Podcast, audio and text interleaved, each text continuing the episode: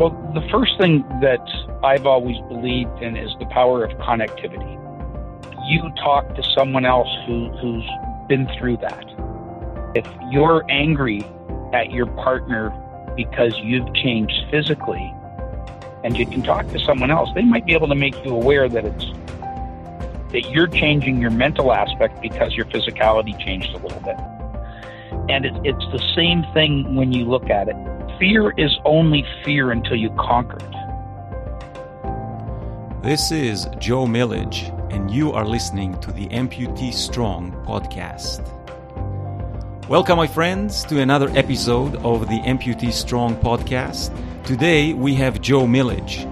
Joe is a para coach and a respected leader and communicator who helps individuals and organizations achieve exceptional results. He helps individuals with physical challenges participate in sports and achieve goals that they did not realize they could achieve before. Here is Joe. I'm sure you will enjoy this episode. My name is Joe Millage. I, um, I've been a para coach for um, just over 40 years. Um, I actually started coaching when I was in university and uh, got into coaching rugby and hockey and other sports at a high level. And then a couple of my athletes through injury ended up with um, disabilities, and I found that coaching them challenged my coaching ability because I, I had to think differently. I had to think of how they could maximize their capacity and that turned me on to para coaching and uh, i've had great success and met some incredibly good people along the way and have enjoyed every step of it that's uh, beautiful because you know joe as we know on the amputee journey very much of it depends on the personality type of um, the person. But when we talk about athletes and people that are just very physically active, and then something happens either through trauma or you know it's uh, a condition they were born with, the need to become active uh, is in their DNA. And what we have seen over time was that some amputees are not really aware of the possibilities and the opportunities that are out there for them to try first different types of sports and then that there is some sort of a, a path that they can actually pursue if they're interested in the competitive uh, journey. Can you talk a little bit about that on how you started your path as a para coach and then how you saw amputees find sports in their life as a vehicle to uh, really deal with their condition, but also create something new? Yeah, um, you know, I, I, guess the the first thing is that most amputees um, didn't start out that way, so they are very often people who have had strong athletic backgrounds, very active living uh, histories as they got involved.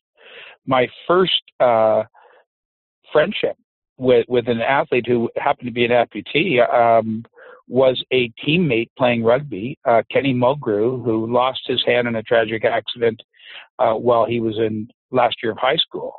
And he went on and played. He was still with with missing a hand, and he didn't use a prosthesis. He was a, a very successful defensive back with the University of Toronto varsity football team, and he played rugby at an all Ontario level. So I, I, I think that you know, looking at that, I never saw that there was a difference what I saw was where excellence was possible. And you start talking to people about how how they do that, um, how they, you know, if you want to coach somebody, whether it's in you, whether it's in hockey or whatever else, you start to look at it and you say, what is their potential?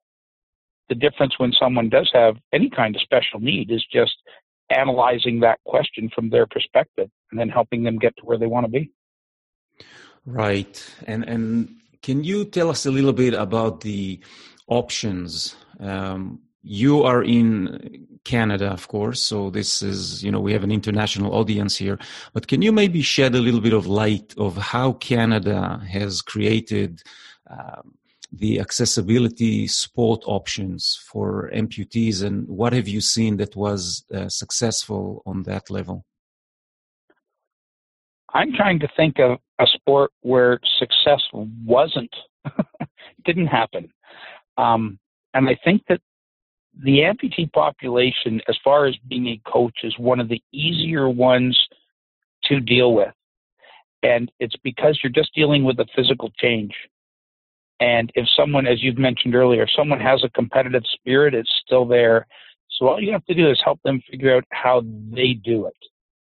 So if you're talking about someone who, um, one of the athletes that um, I was also still I'm very very close to was one of Canada's preeminent wheelchair basketball players, and he lost his leg in grade eight to cancer, and he was one of Canada's first. It was a Van Nes amputation, um, more commonly referred to as a rotationplasty, and there there were some differences because we had to look at the tolerance of the modified limb in his training. He was um, as intense an athlete as I have ever coached in any sport of anything else.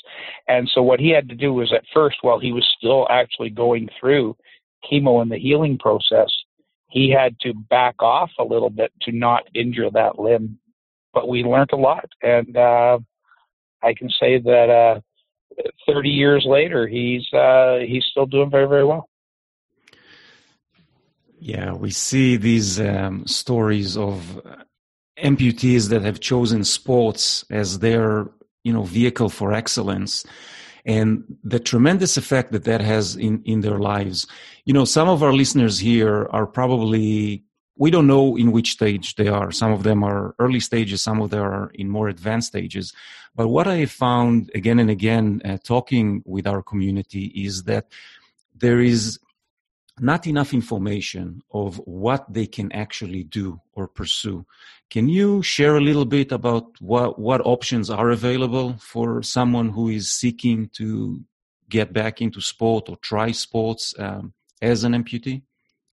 Yeah, you know, it's it it may sound too generic when I say that really they can get back into anything. Um, on on Saturday, the the Ontario amputee hockey team was was practicing, um, and again on that team they have people playing ice hockey with uh, who are who are missing a leg. They have people who are missing an arm. They have people who who might be you know, and the arm may be a wrist, it may be above elbow, the leg may be above knee or below knee.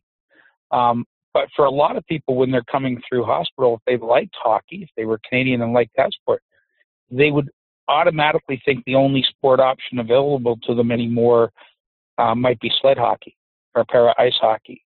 Uh, that's not the case. Um, I have seen people. Uh, Dan Leonard uh, was, I believe, the first amputee to complete the Ironman uh, triathlon. Um, you've mentioned yourself that you're into motorsport racing on, on bikes and stuff, and there really is now. There's there's ways to solve problems. There are ways, and with the internet, we can see how some of those have been done. If someone has to have a special grip made so that they can hold a golf club. Um, but we are seeing, I mean, I, I play golf routinely with Greg Westlake, who is the captain of the Canadian sledge hockey team. But he also, he, he is, as a double leg amputee, he is one of the longest hitters that I play golf with. He is routinely over 300 yards off the tee that being said, it, it, it's amazing how he can play side hill lies and other things when he does not get feedback from his ankles. The rest of us rely on that. So really, any sport, um, I think you'd be uh, you'd be hard pressed. Uh, two weeks ago, Erin Ball is a lady who lives in Kingston, Ontario, who was a a very high level performer in circus arts, and she lost both her legs um, below knee in, in a in an accident, and continues to practice and teach circus arts as a double leg amputee, and and she's phenomenal at it. Her grace and her power, and it was so cool. I brought her in to teach a group of kids during the March break uh, camp that we ran, and when the kids saw her scurrying up the silks, and, and normally people would lock their legs on the silk to help lift them she can't do that. She literally pulled herself up with her arms. And the only comment that you heard from these kids whose jaws dropped, the kid just goes, wow, pure power. But I mean, it shows there's I honestly think where there's a will, um, there's a way to to be involved and a way to seek excellence on your terms. And it's not that everyone has to see themselves competing at national or international level. It might just be getting back out with your friends and being able to ride a bike on a path on the weekend or you know whatever that means to them yes it's exactly uh, the personal concept of what it is that you should do or can do or want to do i find that in the initial stages is a little bit confusing and you've got, touched on you know the mindset part which is a great segue to what i would love to explore with you now uh, if you don't mind, because you know a lot of the work that I have done personally, of course, to deal with my situation, recovery, and, and in general how we navigate life. I personally believe that about 80% of it is related to mindset and how we approach certain challenges in life, be those physical challenges, and therefore we talk about the amputee community, but those challenges can happen in any other area of life. And for you, Joe, as a coach, working with mindset and working with how do you build a very strong foundation to manage challenges and to increase performance. Can you share your insights on that and especially when you work with amputees, how you found them dealing with it? Yeah, well, there's two things that come to mind immediately, and one is that you know so often when people talk about disability, disability is a social construct, and what I mean by that, it's it's often how others perceive us. It's not what we can do; it's what they think we can do. So one is, you know, focusing on the positive helps to break that down. Um, it helps to change attitudes. The other is our own attitude. And when you look at people who have come through for generations, so first of all, I guess you would go back to long before we were on this planet. Um, you know, there there was a function. If a sailor lost a leg, or if there was an industrial accident, they they would do what they could to help them move. But during our lives, it, it went to where prosthetics were meant to be pleasing, tried to look like a typical limb. So what I remember when FlexFoot first came out, it looked like a real foot, and you could get the polymers to even try and match your skin tone. Whereas now, and I, I think that Terry Fox had a lot to do with it when he just became this national hero, and people saw him running across the country. They were more amazed by what he could do than the fact that that he physically happened to be an amputee. Um, the fact that he ran every day, the fact that he ran those long distances, and consequently, we we got away from you know oh does does that limb or prosthetic mirror what used to be there, um, and got into something more about function. and to that point, I mean, last year I wrote an article saying that with with the Blade Runners will be able to far outperform um, natural runners in the future just because of the efficiency that they can construct blades. I don't, when it comes to running, I don't think they'll get out of the blocks any quicker, but I think in longer races that blade runners could have a huge advantage. And again, the, the dif- difficulty becomes when someone uses a single blade. And how, how do you tune your natural leg to keep up with your artificial leg or vice versa becomes an issue. Yes, but again, you know, there's I, I see children now. I was at a, a camp uh, two months ago, and the kids who came in, they their artificial foot did not like it was a blade and they were they were absolutely cool with it. It wasn't that it looked like you know someone might look at them at first and say, "Oh, it's different." And incidentally, one of one of those two kids who came in, their favorite sport is surfing, and they live in Toronto. Come to Toronto sometime and go and try and find a wave.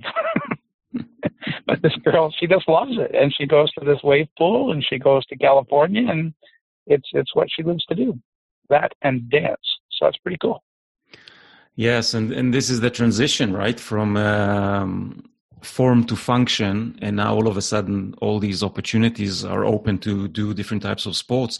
Even for myself when i went back to running then just what you just mentioned here let alone learning to run again but now how do you deal with an artificial limb that can sometimes outperform your able-bodied limb and find the right balance between them and it was the same situation with riding motorcycles and trying to adopt to different types of activities from you know skiing and climbing and and all sorts of things. And i do think that it is a very special time where not just equipment is available but also the information is available as well right?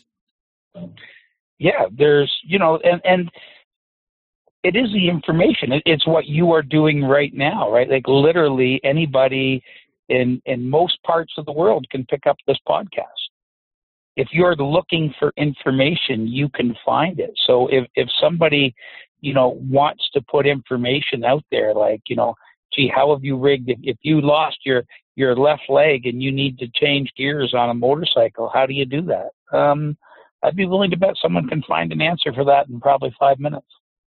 Yeah, and that's that's the beauty of it, and and this is why when we try to understand how to cope with different situations and how to adjust to them, the information is out there. The second issue that comes to mind is, you know, information is one thing, but then we talk about the ability to actually implement and, and use uh, that inner strength to deal with the challenge because it does take a lot of inner strength to get back into activity and then learn how to adjust to it and deal with all the discomfort that comes with it and all these adjustments so maybe you can uh, share a little bit from your perspective you know as a coach and, and somebody who's been with this community for so many years what have you seen that helped um, people to get back into sports and then when they're when they chose their favorable sport. What are the challenges that you've seen mostly? Well, I think that the the biggest thing is, is you know one is do most people when they've incurred any kind of significant trauma, when they're trying to return to active living or to become more active, if it was a child born with the situation, they, the first thing they have to be able to do is envision what excellence means to them. You know, does does excellence mean that you're going to go golfing with your buddies on Saturday morning? Does excellence mean that you're going to go for a, a, a recreational ride? Does it mean you're going skiing? Does it mean you're playing volleyball or sitting volleyball or going whatever that means to you? You have to envision it. Secondly, you're going to run into issues about the comfort of other people in seeing you if you look a little bit different. The truth is, people get over that in a hurry, but at first it's something most people are concerned with. Um, and the third thing comes into, you know, the relationship you have with your prostheticist that fit. You know, that as you become more fit, your stump is going to change its shape a little bit. Um, if you have skin issues, they can be they, they can really hurt you if it means you can't wear your, your limb for a little while or something. So you, you have to work with, training becomes a team activity. The neat thing is that for people who perform on the highest stage, it always has been. But for the recreational athlete, they're just kind of accustomed to doing everything on their own. And they really do have to look after themselves, especially if you're someone who is moving from a state of less musculature to becoming stronger are one of having more body mass and becoming more fit and losing some body mass the fit of your of your limb and that is going to change. Yeah so you so you're touching a point where for a lot of people it seems to be a almost like a blind spot because what does it mean to be comfortable wearing your prosthesis is something that is difficult to compare to what comfort looks like right? It's not like you have two pairs of shoes and you can say oh this pair of this pair of shoes is more comfortable than the other. And sometimes this idea of how to determine the comfort level within your prostheses uh, becomes almost a benchmark to what you can actually do, right? I remember from my early days, uh, walking for half an hour straight was was a huge effort, and the discomfort has has been big a big part of it. Not necessarily why I couldn't walk more. It was the discomfort in my socket that created that, and learning how to adjust and work with a, uh, um, a prosthetist and all these adjustments have taken you know it's taken a long time to find what does work and what doesn't. And at the end, I think you have to adjust to a certain level. And when you, we talk about sports uh, for yourself, have you seen that for athletes there is a certain level where they say, this is what I can do based on comfort, and that stops them? Or is it always workable and you can always get more and more comfortable so you can do more? Again, um, as we're talking, the NHL playoffs are going on, and I'm going to suggest that there's there's no player on the first two lines on any team who's comfortable anymore. They're all hurting. They're all there. Um, at the elite level, you know, if you were on the Tour de France, I am pretty sure that after the first few days, you're sore and stiff, and you, but you look you look after yourself. And some people, you know, the cost of of having a massage therapist work with you, of having someone who can can work with you monitoring your skin or helping you with your flexibility. And you look at some of the things. I mean, I'm working with a couple of men who are on the national sitting volleyball team now. Um, very good athletes, but they're and they take their limbs off when they, when they play. But one of them, when he's walking now, there is no gait difference. When he's wearing long pants and you're watching him walk, you would never think that there was that he was wearing prosthetic legs.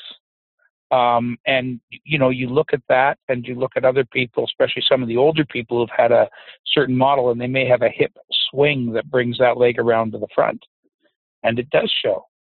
And you know, it's not only the comfort with your prosthetics, but is there a comfort in removing your prosthetics?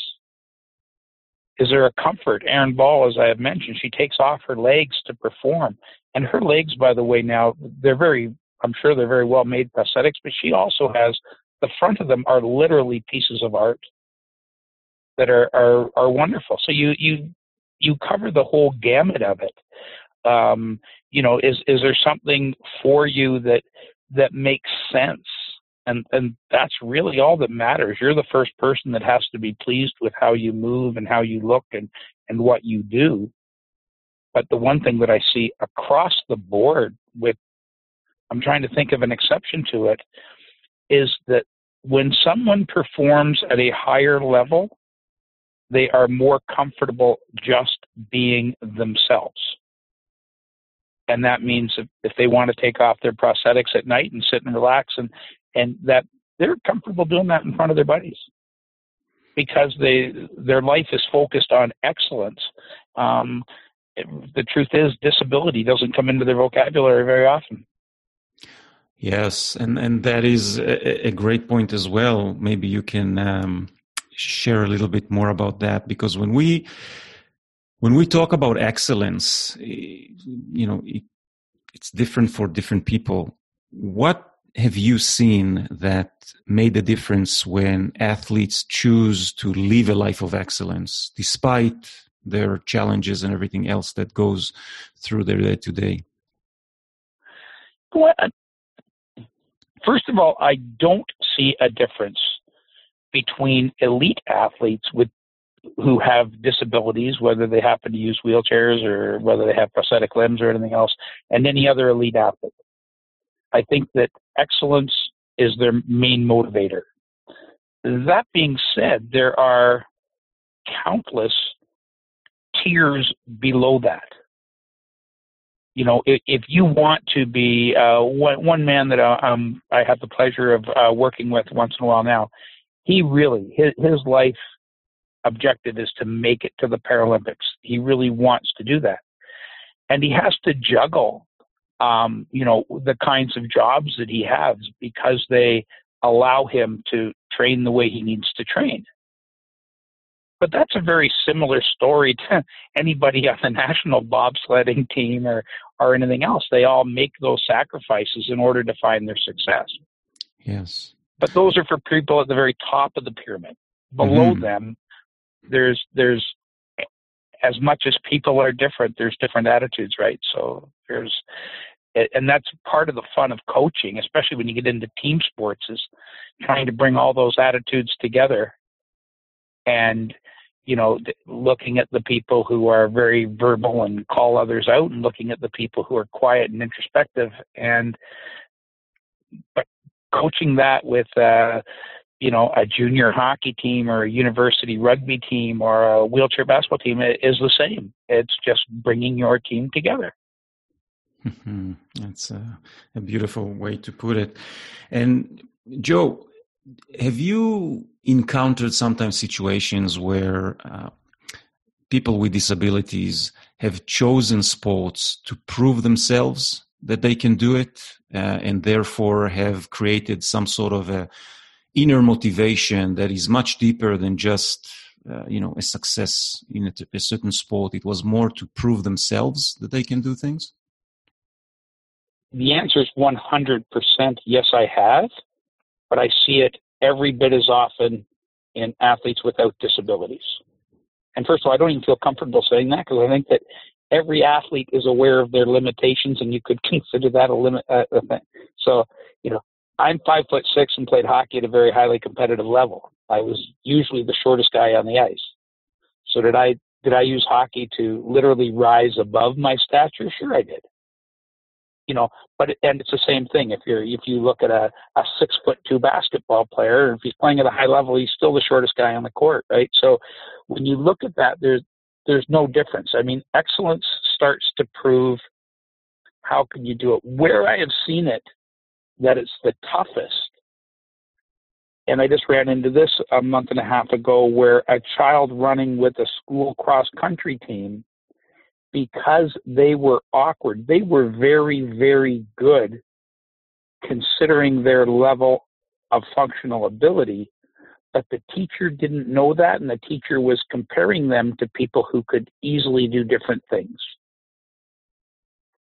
So when you when you look at that, is um, Jeff Tiessen, who I think you will may have on your podcast at some point in the future is a very good friend. He's an incredibly good business person. He's a Paralympian. He's a world record holder.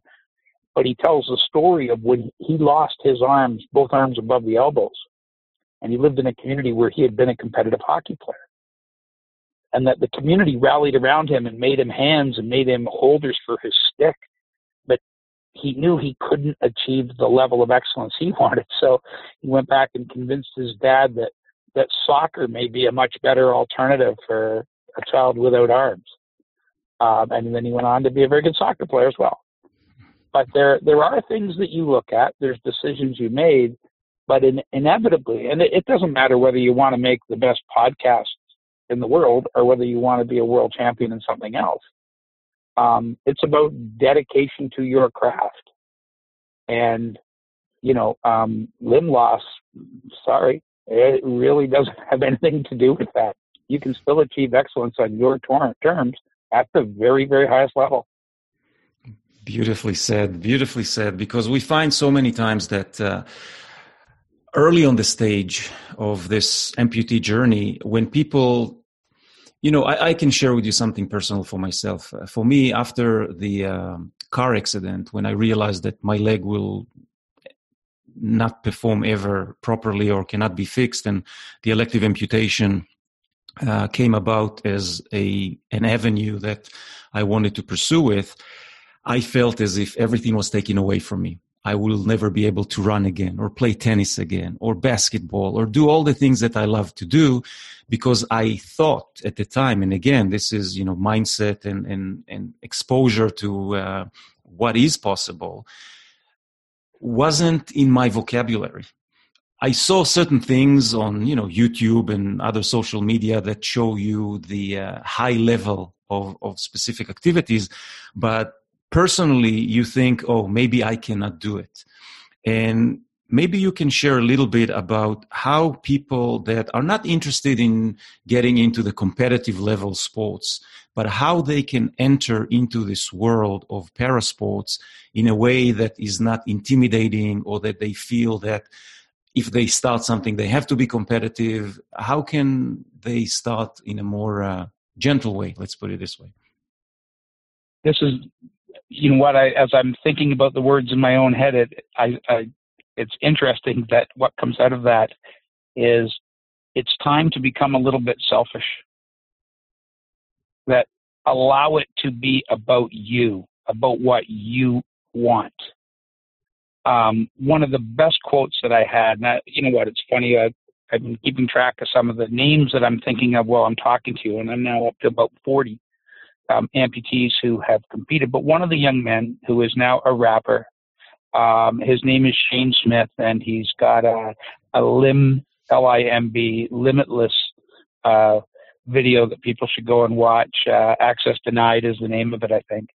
But but Shane is a brilliant young man, and one of the things that's quite interesting, he lost his limbs at a very very young age. He was an infant, but him and his mother decided that anything was possible. And where Shane shocked most of the other kids that he hung out with was that I'm going to say I, I've known two or three or four of the women that he's dated starting when he was a teenager and they have been amongst most beautiful women in his school. But when one of them was questioned by another athlete on the team, an athlete who happened to have a head injury, so the filter wasn't there, and they were going to ask whatever question they wanted. And the athlete said, Why are you going out with him? And her answer was perfect. And it was, Well, he had the confidence to ask me out. And I really like who he is. And to me, that's success. That, you know, I, I, want to talk to people who are interesting to talk to. And it's pretty rare that someone who doubts themselves all the time and wants to put themselves down comes across as, as being that competent, interesting person that I want in my life. Confidence. Yes that's the the most attractive attribute uh, you know anyone can have. And i think this is the the first thing that most people lose uh, when they are faced with um, you know a physical challenge an amputation and building that confidence. Uh, how would you describe using sports as an avenue to do that? Okay so now you've come right into my bailiwick you're right in the the right what I love to do the most. And the simplest thing is we set reasonable goals and we acknowledge achieving them. And I can tell you without hesitation that if I wanted to be the most successful coach around, I would look for 35 year old women who are saying that they would like to become more fit because they will follow a program and they will say, Hey, you know what, last week I was able to do five of these and this week I can do six. Great. I'm going to go and have a glass of wine with my friends and a glass of water and I'll be back tomorrow. Whereas the guys, especially if they were athletes, and you ask them to do five of something and they want to show you that they can do 15. and two weeks later, the guys are hurt and can't do anymore, and the women are progressing. And I hate to say that as a sexist thing, but it's my experience. And when you look at it, it's the same is for people to, you know, if you're going to go back to skiing, yeah, you got to start on the bunny hill. You got to make sure you got your balance. You got to make sure you got your equipment set up correctly. You know, if if you're going to go back to riding a motorcycle, you, you, you might start on a track, but you're not going to be racing right away. And measure those small successes and use those to escalate you to setting the next one because then the next one's going to be real. Um, I don't know whether you know who Jeff Adams is, but he's one of Canada's top Paralympic athletes ever. Um, I had the pleasure of coaching him as a junior wheelchair basketball player, but he's a multi marathon record holder. He's uh, he won the gold medal when uh, track was wheelchair track was first introduced at the Commonwealth Games in Victoria. And Jeff, at one conference that we were at, someone was speaking about, oh, you know, dream it and you can achieve it. And Jeff's answer to that was, what a crock of shit. because if that was the case, we would all have won the lottery. If that was the case, we would all, you know, we all dream about these things. But the people who, it's one thing to conceive it, and it's another thing to go and work for it every day to make it happen. You know, I can't say that I want to get better at something and, and then not care about what I eat or what I put in my body and, and how I measure the, the food and the energy output and where I sleep and do I get enough sleep and do, am I focused on it? So yeah, it's, it's good to have dreams. It's good to conceive of high things. But in order to go out and work every day to get to it, you have to have a realistic plan. And if that plan is too aggressive in the first part, you're going to get hurt and then you'll quit. Or you'll get hurt a bunch of times and then you'll quit. And then the better you get, the harder it is to get better. That when you get close to that level that you know your body is capable of, you have to work harder at that point to get to the next step. At first, you know, it's easy for everyone to escalate a little bit because you're a novice. You're you're just getting back to the skills. So you can say that that oh, you know what, I, I got a new leg, so gee, I'm, I'm pretty happy to just be able to walk on it. Well, okay, now I got walking. What's next? Well, I'd like to try running, or I'd like to try dancing, or I'd like to, you know, be able to get on my motorcycle and go, or get on my bicycle and go and that's that's it's having a plan that is realistic that allows you and but to step back and, and recognize every step that you achieve and feel good about it and feel good about yourself and be a little bit selfish in how you do that and don't let others put you down.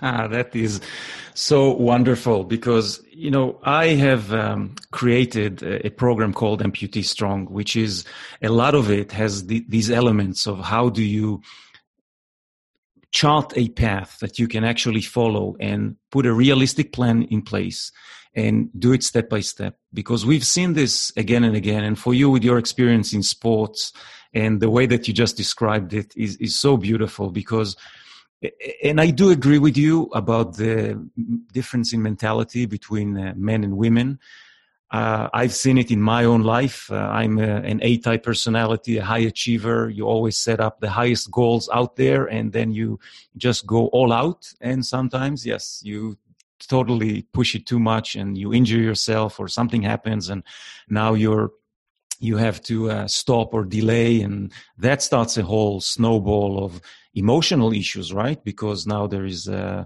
uh, self-acceptance issues or there is uh, disappointments or shame or guilt whatever the case may be and that can actually stop you from achieving whatever it is that you want.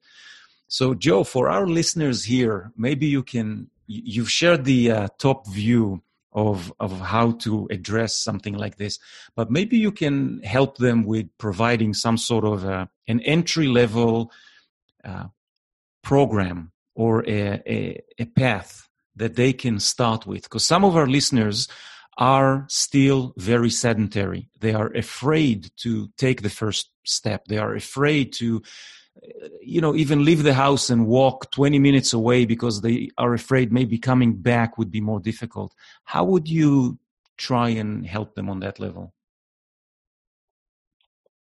Well the first thing that i've always believed in is the power of connectivity. So you know if, if you talk to someone else who who's been through that you know if if you're angry at your partner because you've changed physically and you can talk to someone else, they might be able to make you aware that it's that you're changing your mental aspect because your physicality changed a little bit. And it's it's the same thing when you look at it. Um, fear is only fear until you conquer it. You know, um, if if you look at it and um, you're nervous about it, you, you have reason to be scared. You've been hurt very significantly. You've, you've, your, your body has been altered permanently. But that being said, look, look to levels of, look to the people who are doing what you want to do and decide that you want to achieve it more than you gain from being scared of it. So I mean, you can go back to it that, it, that if you were someone who was going to run and you don't just want to go around in a little circle, well, you might have a friend and say, hey, why don't you drive two blocks and um, I'll, I'll I can get in the car there. If I want to go another block, I'll, I'll get in the car there. But make sure that you've got your supports. Um, make sure that you're looking at things and checking them so that you you have all the stuff to succeed. Um, you know, set your goals appropriately. That you know, okay, here I can do something in a safe environment. If if it was gymnastics, right, and it wouldn't matter who's doing gymnastics, everyone starts in gymnast. At least every good gymnastics program starts with a spotter. If you're going to be doing somersaults and cartwheels and other things, there's someone there to support you. So do the same when you're talking about something something else. I mean, Steve Bialowas is one of the top wheelchair basketball coaches in the world, and players now have to learn to compete at a high level. They have to learn to tilt, to go up on one wheel. It's a very scary thing, and you are going to fall when you do it. But most of the time, you're just going to get back up and do it again. You know, and you can't you can't let it get in your way if you're, you know, th- think of the first time. Again, I'm going back to your, when I learned to drive a standard car, the first time I did it, I popped the clutch and stalled the car a couple of times. If I had quit and thought, oh, I'll never do this, I would never have had the fun of driving some of the sports cars and other things that I've driven that were standards. So you have to you have to say, okay, listen, one, it's okay to fail, but two, don't fail stupidly. Don't put yourself out on a limb from which there's no return. You start, you test your body and you test yourself in a safe environment, which might be going for a walk with a friend. You know, it, it might be um, just making sure that there's support there. And that if you have done something and say, okay, I want to go and see if I can walk a quarter mile, you take a bottle of water with you and you, you stop 200 yards in and have a little drink of water, assess how you feel, and then you take on the next 200. Hope that makes sense and kind of the way I do it. It does. It does. And I think being realistic about setting up those goals and, and really doing it step by step and not trying to overshoot at the beginning because that can create uh, you know an entire situation where you will just not try again and maybe we can touch towards the end of this uh, podcast today touch on the role of physical activity and nutrition of and how important it is to really not just learn about it but to actually use it in order to get results. And and I would love you to touch on it not just for athletes but also for you know the ordinary person because what we have seen over time is that the sedentary lifestyle that uh, unfortunately a lot of amputees feel that this is all they have tend to sip into you know the nutrition side of things and lack of physical activity and all of that accumulates to become a very difficult situation to work with. So maybe you can touch a little bit here about the the power that physical activity and nutrition has in not just recovery, but actually moving forward. Yes, I'm sure there's a ton of your listeners who know a lot more about nutrition than I do. But what I can say is that when we get into certain habits, if we, if you were someone who had a certain energy level and that is training because you've been forced to be inactive for a while, but you liked the feeling you had, you tend to try and reach out and get that feeling by, say, drinking more coffee or coffee with sugar in it because it gives you that temporary lift. Um, and if you start looking at what you can do through physical activity and how physical activity actually in many ways curbs your appetite because it burns what's what's part of you. You get into fat metabolism, you do other things that, that just make you feel better.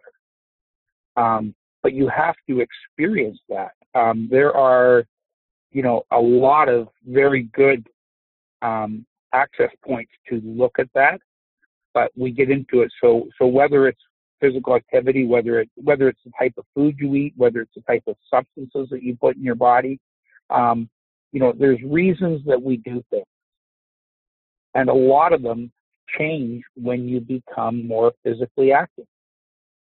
Um, you know, you're everything, and you're talking about your how your organs respond to things, and they respond to uh, more water. That if you that if you're being far more physically active, you need to make sure that you're getting enough hydration as much as anything.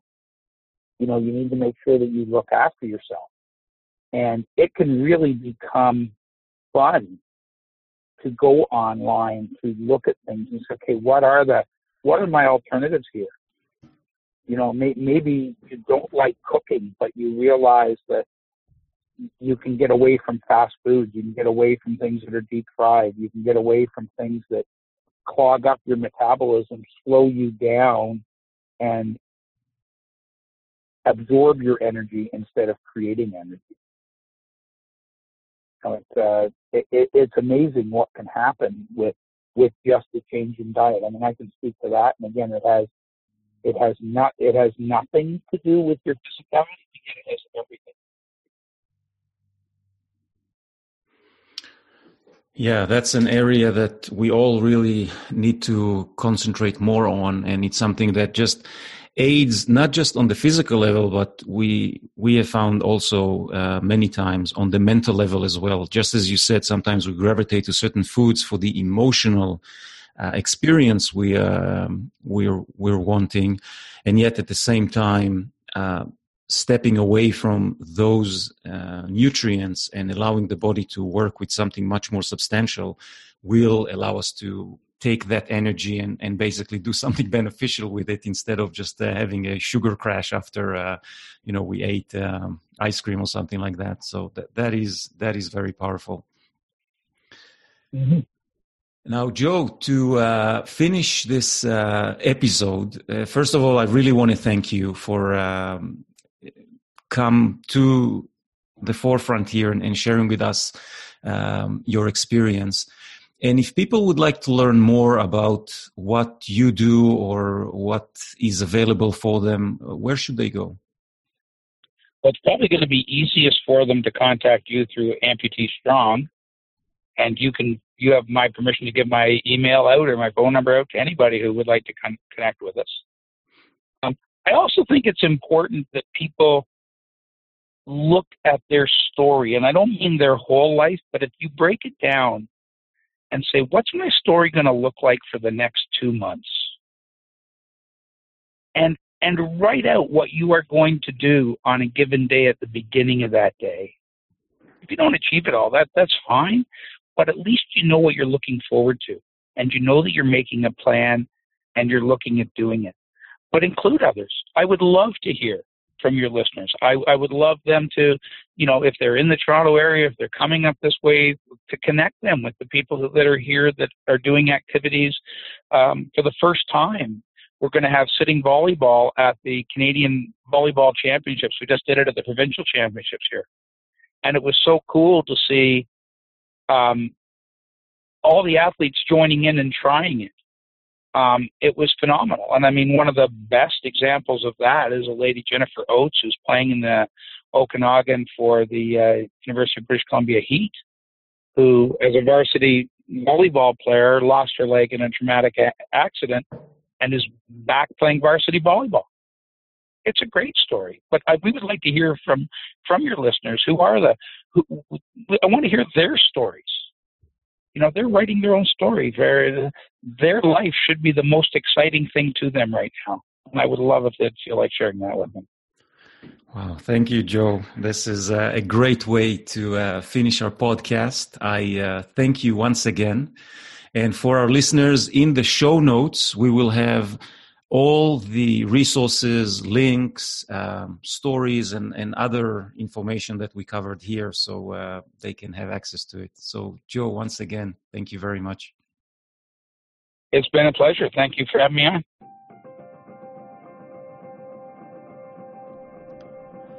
Well, my friends, this has been another wonderful conversation. Joe is a great mentor and a coach, and if any of you want to reach out to him, you will have his contact information and other subject that we spoke about in the show notes. So go to erezavramov.com forward slash podcast, and you can find all the information there. And as always, my friends, in order to spread the word and get this podcast to as many fellow amputees and others please jump into iTunes, give us a review, and share this podcast with others. I will see you guys next time. All the best.